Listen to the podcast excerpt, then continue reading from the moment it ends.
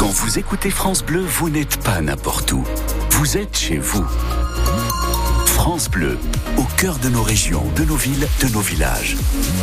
France Bleu au Cerf, ici, on parle d'ici. Température fraîche ce matin, attention à des brouillards givrants possibles par endroits. Ça va se radoucir dans l'après-midi avec euh, du soleil. On fait un point complet sur la météo après les infos de Pauline Boudier. Bonjour Pauline. Bonjour David, bonjour à toutes et à tous. Le conseil départemental tente de combler les déserts médicaux. Oui, rien de nouveau. On manque cruellement de médecins et de spécialistes dans Lyon. À partir de mars, un bus sillonnera 29 communes pour proposer des soins aux enfants de 0 à 6 ans et aux futures mamans. Un dispositif expérimental salué au-delà de la majorité départementale, comme par Frédéric Collat, chef de file de l'opposition. Et pour elle, ce bus va rapprocher les services publics des populations isolées.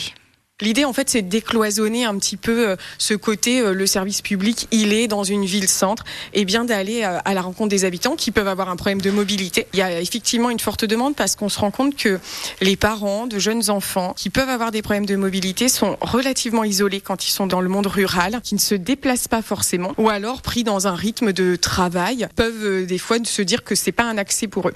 Donc, ce bus, il va vraiment permettre pour des personnes en difficulté, mais aussi, c'est vraiment à destination de tout public, tous les parents peuvent y avoir euh, accès.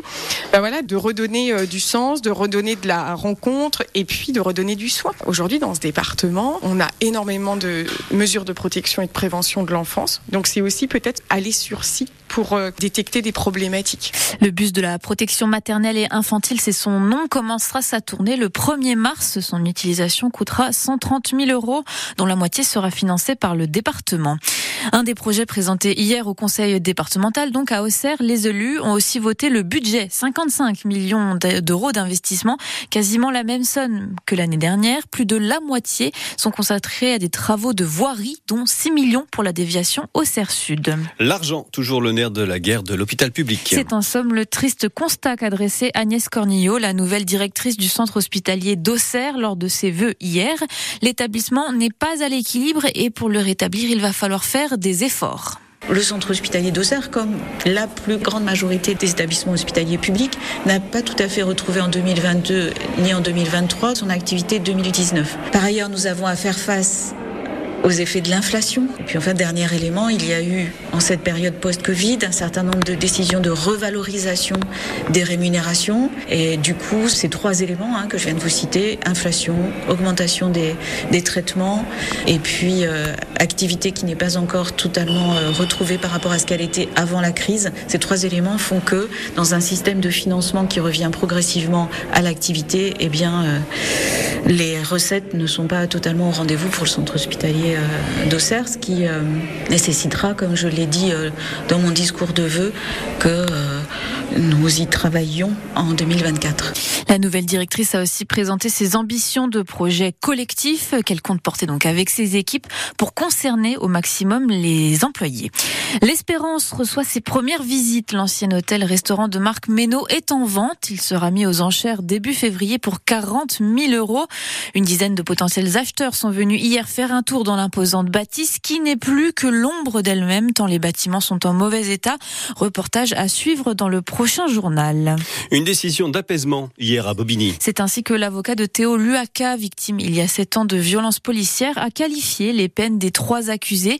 Elles vont de 3 à 12 mois de prison avec sursis, associée à une interdiction d'exercer son métier sur la voie publique et de détenir une arme pendant 5 ans pour le policier, celui qui est reconnu coupable de coups de matraque à l'anus qui a durablement handicapé Théo.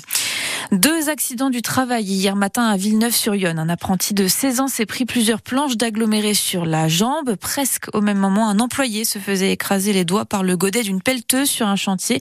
Les deux ont été évacués à l'hôpital de Sens. Un nouveau cas de violence conjugale à Auxerre. Jeudi soir, une femme de 29 ans appelle la police. Son compagnon l'a violemment attrapée par le cou devant leurs deux enfants de 2 et 9 mois. L'homme en question était ivre. Il a été placé en garde à vue pour violence aggravée.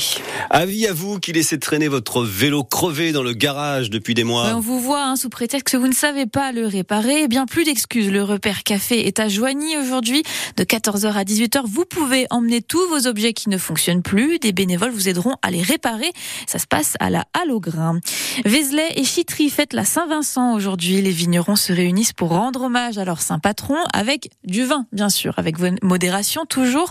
Au programme dans les deux villages traditionnels, procession suivie de messe et bien sûr dégustation.